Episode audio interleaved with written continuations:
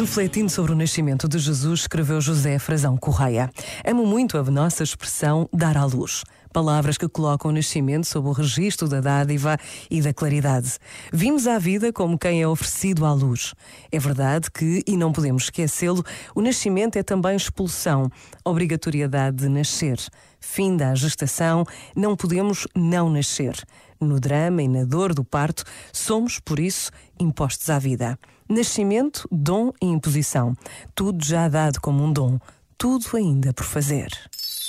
Este momento está disponível em podcast no site e na app da RGF.